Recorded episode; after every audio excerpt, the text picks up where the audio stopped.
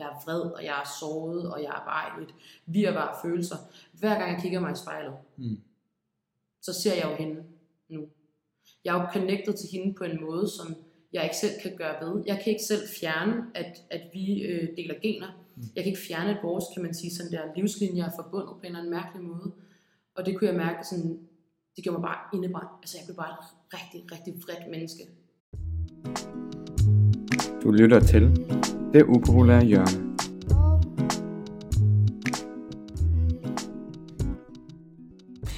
Jamen, Henriette, mange gange velkommen. Tak. Ja, og jeg har jo inviteret dig herind til vores podcast. Og lige ganske kort plejer jeg lige sådan at nævne, hvad er det egentlig for en podcast, vi laver. Fordi det er nemlig sådan, at i den her podcast, der prøver vi dig og mig i fællesskab og sætte fokus på noget, man jo nok ville kunne karakterisere som temaet psykisk sårbarhed. Og det er også det, som vi arbejder med igennem Unge på Vej, hvor vi begge to er ansat og kollegaer. Men Henriette, i forhold til, at vi nu har dig inde og ikke har hørt om dig før, kan du så ikke sådan ganske kort lige fortælle om, hvem er du, og hvad laver du, og måske også sådan en afrunding af det. Sæt lidt ord på det der med, hvordan kom du ind i det her Unge på Vej-regi?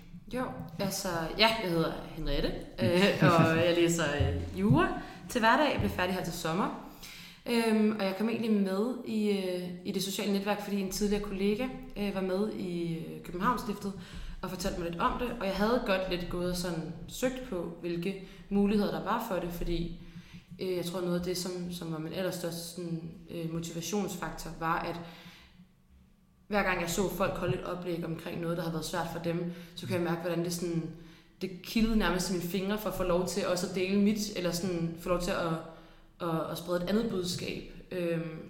Også fordi jeg synes, det var en stor mangelvare, da jeg var yngre, og da jeg måske havde det allersværest, der synes jeg ikke rigtigt, det var noget, jeg kunne finde noget om. Faktisk, jeg synes, det var ret svært at bare lige sådan finde sådan en Google-søgning. Hvem har det svært-agtigt? Det var lidt svært at, sådan, at finde nogen, jeg kunne spejle mig i. Så da jeg hørte om det første gang, tænkte jeg, det skal jeg bare med det samme. Det lyder fedt. Ja. Hvordan, kan du prøve at sætte nogle flere ord på det her med, at det er sådan en kilde i fingrene, det her med, når du selv har hørt de der personlige historier. Hvad var det, det gjorde ved dig? Det første indtryk var nok, at sådan, jeg synes, det var helt vildt sejt, at nogle ture. Også fordi, at sådan, mine forældre er jo fra en lidt tidligere kan man sige, generation, så der var det meget det her med, du skal ikke fortælle dine svage sider, fordi så giver du andre mennesker sådan et våben mod dig, eller sådan noget, du skal beskytte dig mod, eller et eller andet lignende. Sådan, du skulle helst gerne skæmmes væk. Så jeg synes, det var sindssygt sejt, at folk de turde stille sig frem og bare fortælle, hvordan de havde det. Og så kunne jeg mærke, at sådan, jo mere jeg hørte, jo mere tænkte jeg også sådan, okay, men så kan jeg også bruge mit til noget. Altså så har mine erfaringer ikke været fuldstændig formålsløse, ud fra sådan et bredere perspektiv. Så sådan, det er jo fint nok, at man selv oplever nogle ting og sådan noget, men jeg tror, at sådan, det at kunne give det en større, sådan en større effekt eller sådan et eller andet, det kan jeg mærke, sådan, det var bare rigtigt. Det sugede sådan helt i maven. Hvad er det sådan, du egentlig er ude at fortælle om, når det er, du snakker med de her unge mennesker? Hvad er sådan dit hovedbudskab? Mit hovedbudskab er, at man bare taler om det. Altså, det kan godt være, at det kun er til dine veninder, eller det er ikke sådan, jeg advokerer ikke nødvendigvis for sådan, du skal ringe til Headspace, eller du skal tale med præsten, eller du skal tale med dine forældre, men at man bare taler med nogen. Ja. Det er sådan mit. Og at man ikke er alene i det, der føles som sådan ingenmandsland, tror jeg. Altså jeg tror, at mange sådan unge, hvis de har det havde i hvert fald selv, nu skal jeg selvfølgelig ikke gøre mig til talsperson for alle, men jeg havde det i hvert fald sådan, at jeg synes, det var helt vildt svært at stå alene med det. Så jeg prøver ligesom også at forklare dem, at sådan, det er chokerende mange, der har det dårligt. Og det er chokerende mange, der kan sådan relatere sig til det, du siger. Så hvis du bare er mega sej og tør at åbne op for det, så er det sådan en dominoeffekt af folk, der lige pludselig også tør at stå frem. Ja, så finder man faktisk lige pludselig ud af, at man ikke er alene. Ja, altså, ja, præcis. Ja.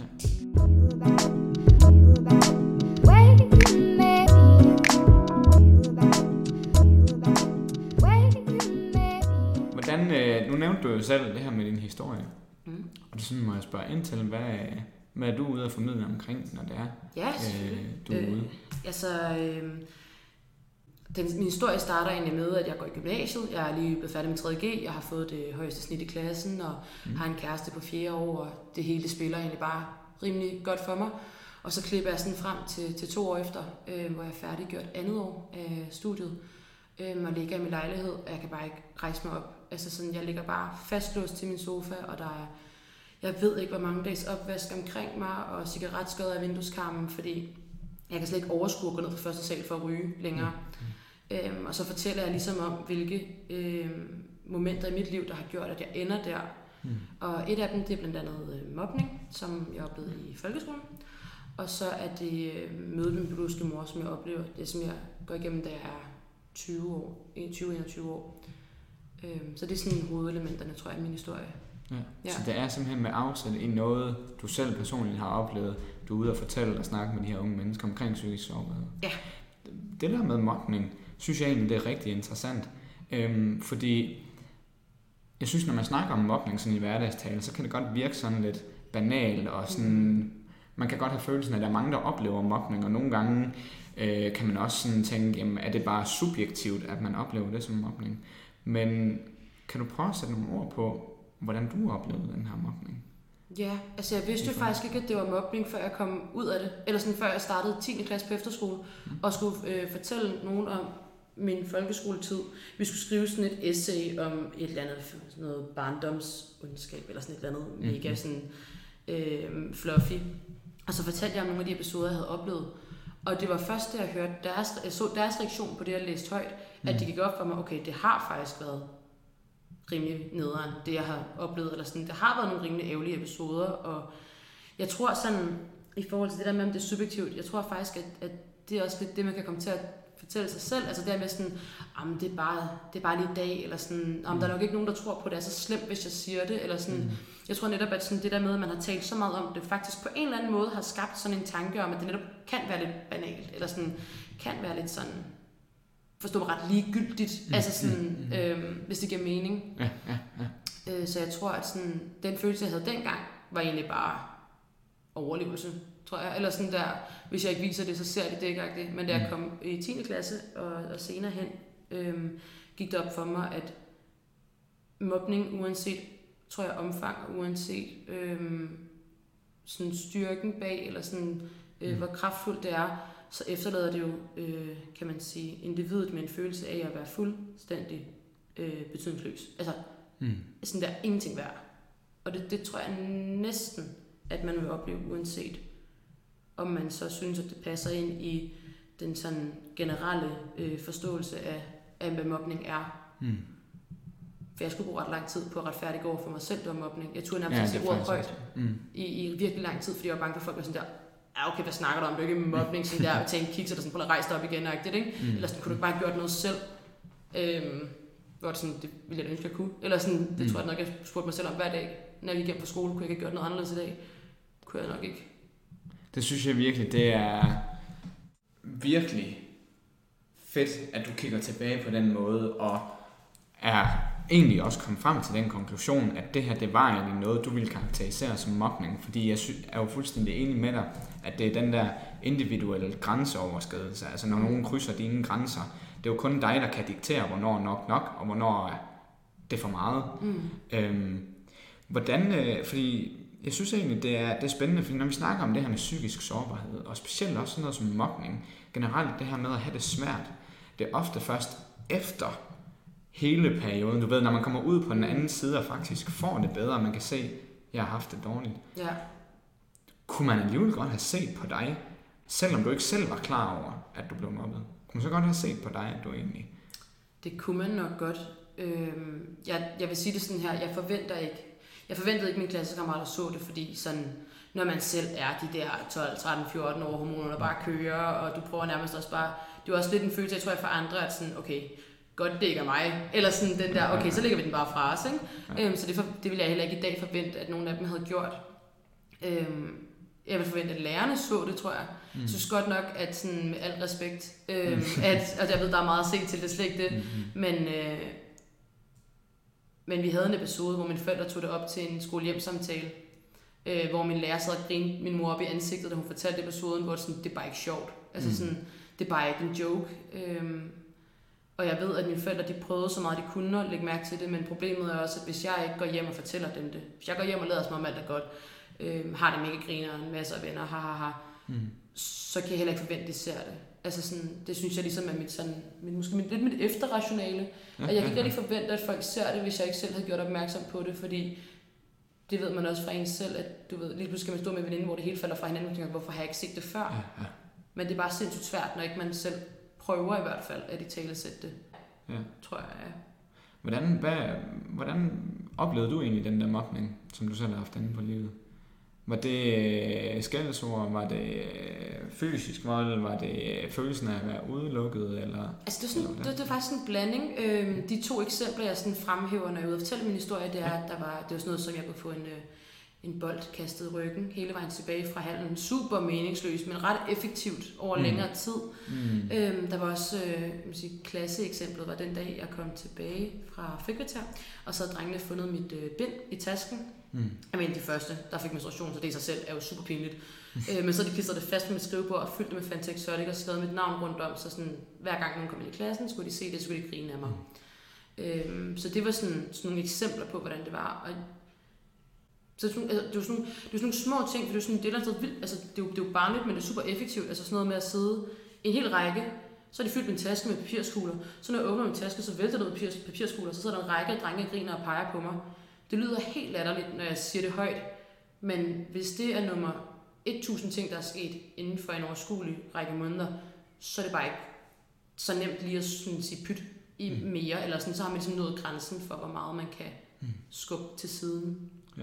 Jeg blev sindssygt flov over, at det var mig. Det er ligesom, de havde valgt, eller sådan, jeg blev flov over, at det var mig, der skulle hjem til mine forældre og fortælle, at det var mig, der skulle hjem og sådan have følelsen af, okay, det er mig, der ikke fungerer, eller det er mig, der stikker ud, eller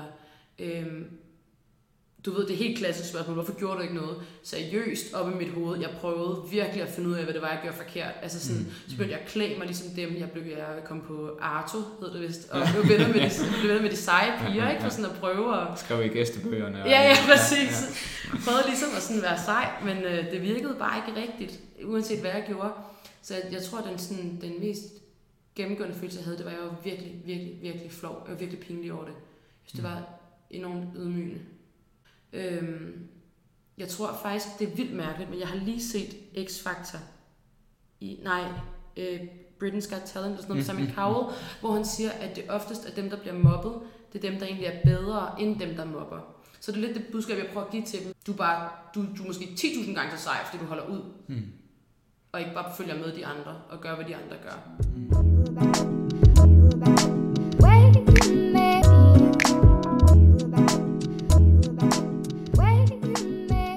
Du nævner jo, at du har det her møde med din biologiske mor, som du faktisk er så ude og fortælle om. Og hvad tænker du, at det her med mødet med din biologiske mor, hvordan det har haft påvirkning på dig?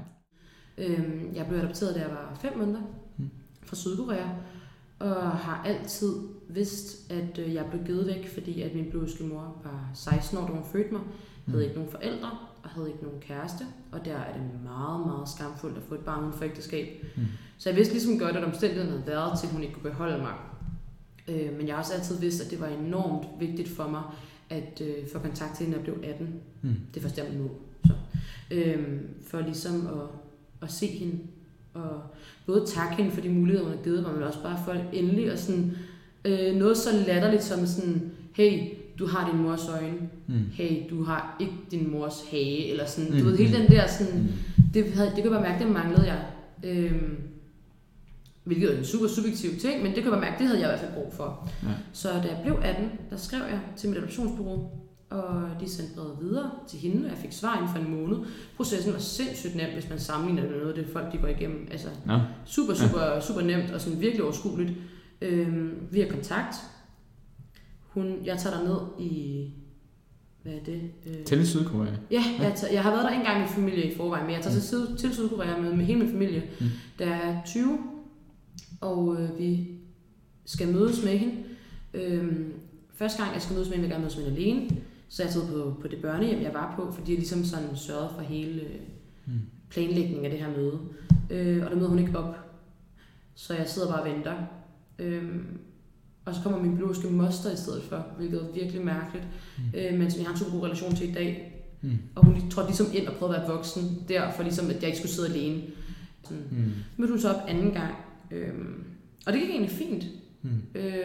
Var det akavet, da vi skulle spise, og hun var sådan der, jeg er din mor.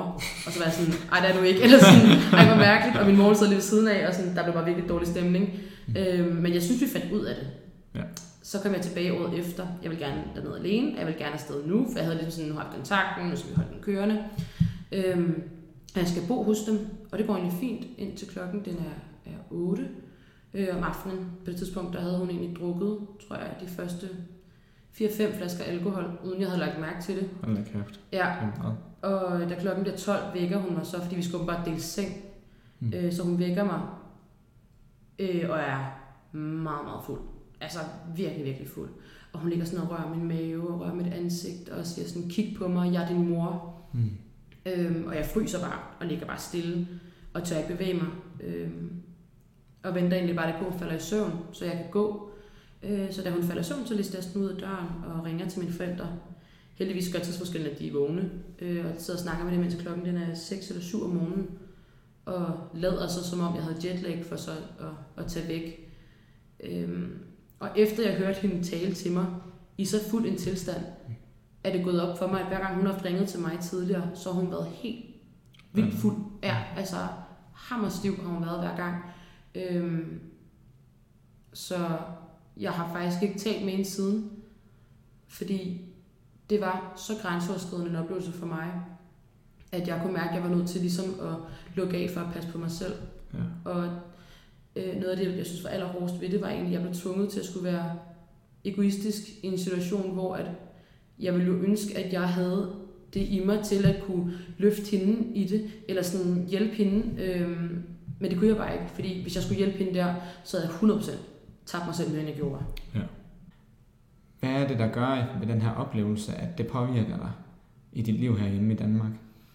Det gjorde mig bare indebrændt. Altså, jeg blev bare et rigtig, rigtig vredt menneske, og var sindssygt vred i et halvandet år eller sådan noget, fordi jeg ikke vidste, at jeg bare gik rundt og var rasende på alt, og skældt ud på alle, og sådan nogle små ting, som sådan, jeg synes, at suppen i kantinen var klam, så jeg var fuldstændig ud over det, ikke? Altså sådan, fordi jeg var så vred, altså sådan, jeg kunne slet ikke styre det. Hvornår gik det op for dig, at du gik og var så vred, og det påvirkede dig så meget? Men det var faktisk fordi, der var en klam suppe i kantinen, og så siger jeg til min veninde, okay, jeg synes, det er ulækkert, det der, det kan man bare ikke må sige om mad, vel? Så, fuck, hvad er det klart? Og så var hun sådan, Henny, seriøst, hvorfor er du så vred på verden? Og så var jeg sådan, hold kæft, det er jeg ikke. Og så gik jeg hjem og tænkte, gud, det er jeg faktisk egentlig blevet. Jeg er blevet mega bitter i en alder af sådan noget 21-22, altså sådan helt mærkeligt.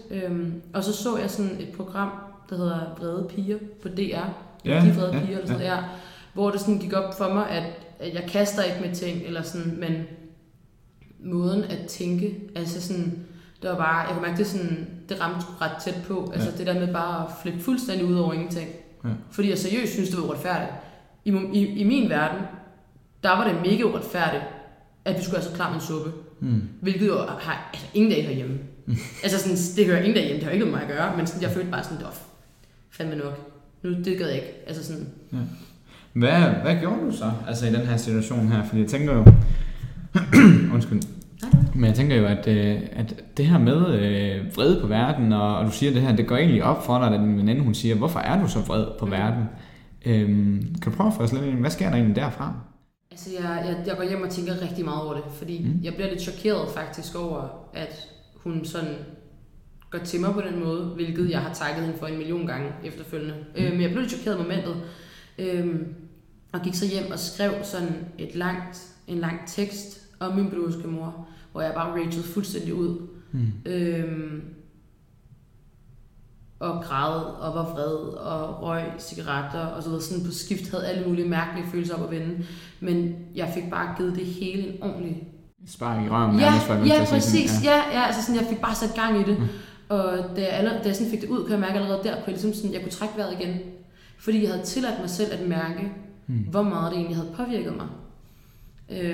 Og så er det taget tid jo, så er jeg blevet gradvist mindre og mindre vred, og da jeg så for nylig en dokumentar, der hedder For Glem mig ej, som handler om koreanske unge kvinder, der skal adoptere væk, og hvordan systemet ligesom bare presser dem til at adoptere børnene væk, og hvordan at de skal sidde og kigge deres forældre i øjnene, når de fortæller dem, at sådan der, din skamplet, ikke? Altså sådan, så kunne jeg mærke, at så tilgav jeg hende endelig, fordi jeg var sådan, okay, et eller andet sted, hvis du ikke var blevet et halvt menneske af det, du har været igennem, ville jeg næsten synes, du var mere mærkelig, end nu hvor du blev det, fordi hvis du mister dine forældre i en alder af 7, mister dit barn i en alder af 16, og ikke har nogen tilbage, hun har ikke fået børn efterfølgende, hun har ikke nogen kæreste, fandme næsten synes, det var mærkeligt, hvis hun bare var velfungerende.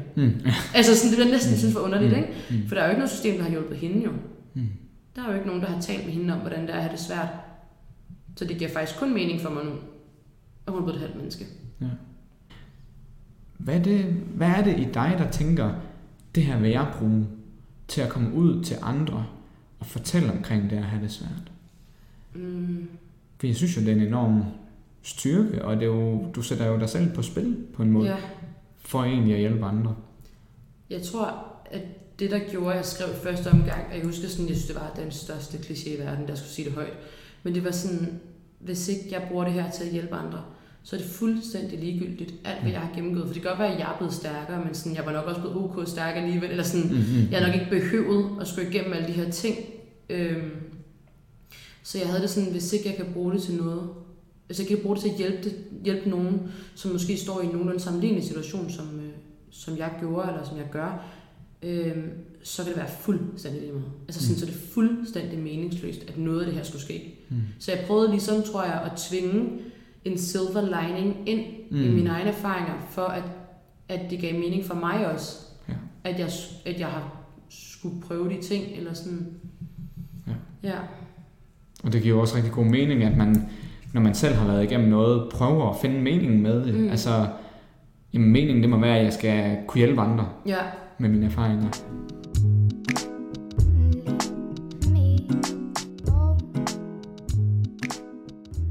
Og Henriette, jeg tror egentlig også sådan så småt, at vi nærmer os lidt det punkt, hvor vi skal til at runde sådan lige så stille af. Noget, jeg godt kunne tænke mig at spørge dig til, som jeg lige kom i tanke om, det var, nu synes jeg jo selv, det her med mobning, det er en kæmpe problematik ude i folkeskolerne. Og jeg synes, det er mere reglen end undtagelsen, at man møder de unge, som faktisk oplever mobning igennem vores arbejde. Har du et forslag til? Har du et bud på, hvordan vi kan forbedre situationen? Er det os, som nu siger jeg måske som samfund, det er en rigtig mærkelig størrelse, eller er det de unge, der skal på banen og gøre et eller andet, eller hvad kan vi gøre?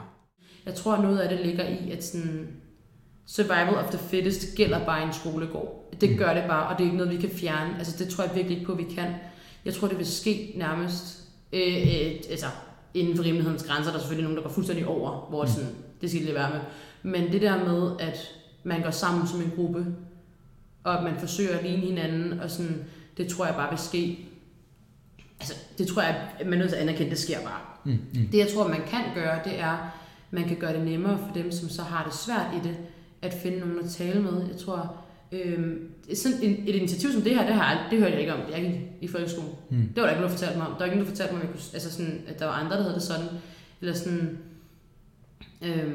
og jeg synes også ret, nu var vi ude på en skole, hvor det var unge, der havde det rimelig svært, også i hjemmene. Og jeg tror seriøst, det er de første gange, at nogen har sagt det til dem, for lige pludselig der var en pige, der bare udbrød, jeg fucking hader min far, og altså du ved, det hele kom bare ud på en gang, hvor jeg var sådan, det har jeg bare ikke fået lov til at snakke om før. Nej. Hvorfor er der ikke nogen, der havde lov til at snakke om det her før? Hvorfor er der ikke nogen, der sådan, vi går igennem seksualundervisning, går igennem alle de her ting, hvordan kroppen ændrer sig, og det er også fint nok, og sådan, men hvorfor er der ikke nogen, der har givet jer plads til at tale om, hvor mega ondt det gør, ikke at føle sig hjemme i sit eget hjem. Hvorfor er der ikke nogen, der har talt mere om? Hvor fucking noget, der kan man skulle være der og føle sig mærkelig? Altså sådan, jeg tror, at man skal anerkende, hvor meget psykisk sårbarhed fylder, især i folkeskolealderen. Fordi det er der, det hersker. Og min erfaring er, at det er også enormt afgørende for, hvordan folk reagerer efterfølgende. Hvordan deres adfærdsmøder bliver, når de kommer på uni. Og man kan så godt mærke, hvem der har fået afklaret ting, og der ikke har. Altså. Helt klart. Henriette, Det er, du er en ung kvinde med meget på hjerte. Det er super dejligt at høre. Hvis du skulle sådan afslutningsvis her, komme med et budskab, et råd, et tip, hvad som helst til unge, der måske sidder og hører det her, og selv går igennem en svær periode, eller oplever mobning, eller noget lignende det her møde med den biologiske mor. Hvad skulle det tip eller råd så være? Det skulle klart være at snakke med nogen omkring vedkommende, som man tænker kan forstå det, eller kan prøve i hvert fald. Fordi den erfaring, jeg gjorde mig lidt for sent, jeg ville ønske, at jeg gjorde det før, var, at den frygt, man går rundt med for, at folk synes, man er mærkelig, eller folk vil sige, tag det lige sammen, hvis du siger det. Det sker ikke. Der er ikke nogen, der responderer på den måde, medmindre at de er så langt væk, at du skulle have sagt dig selv til at begynde med. Dem skal jeg nok ikke lige snakke med. Men i 9 ud af 10 tilfælde, hvis du fortæller nogen, hvordan du har det, så vil man blive chokeret. Så tror jeg, man bliver chokeret over faktisk, hvor stor en åbenhed man bliver mødt med, og hvor stor en forståelse, og hvor mange, der lige pludselig er i samme båd. Altså, ja. God pointe, du lige sluttede med til sidst, er, at genkendeligheden, den er højst sandsynlig nok egentlig stor. Mm. Så jeg vil sige 1000 tak, fordi du gerne vil være med. Ja, det var så lidt. Og fordi du vil snakke om dig selv, også med det formål, at dele ud af dine erfaringer, så andre kan blive klogere, hvis de står i en lignende situation. Så vil jeg jo selvfølgelig også, inden vi slutter af, igen lige reklamere for Headspace. Fordi det er jo også det, som vi er ude og reklamere for, når vi er ude, Henriette. Fordi Headspace er jo et ungerådgivningstilbud. Vi plejer at sige, at det er for unge i alderen 12-25, som man kan kontakte anonymt. Det kan både være et fysisk Headspace-center, men det kan også være en chat, som man kan google sig frem til. Men i hvert fald, så er det værd at overveje, hvis man, også som du nævner, har brug for nogen at snakke med, nogen man kan gå til, hvis for eksempel det derhjemme ikke fungerer. Ja. Så Headspace er et skide godt alternativ. Så Henriette, 1000 tak for at du blev med. Det var så lidt.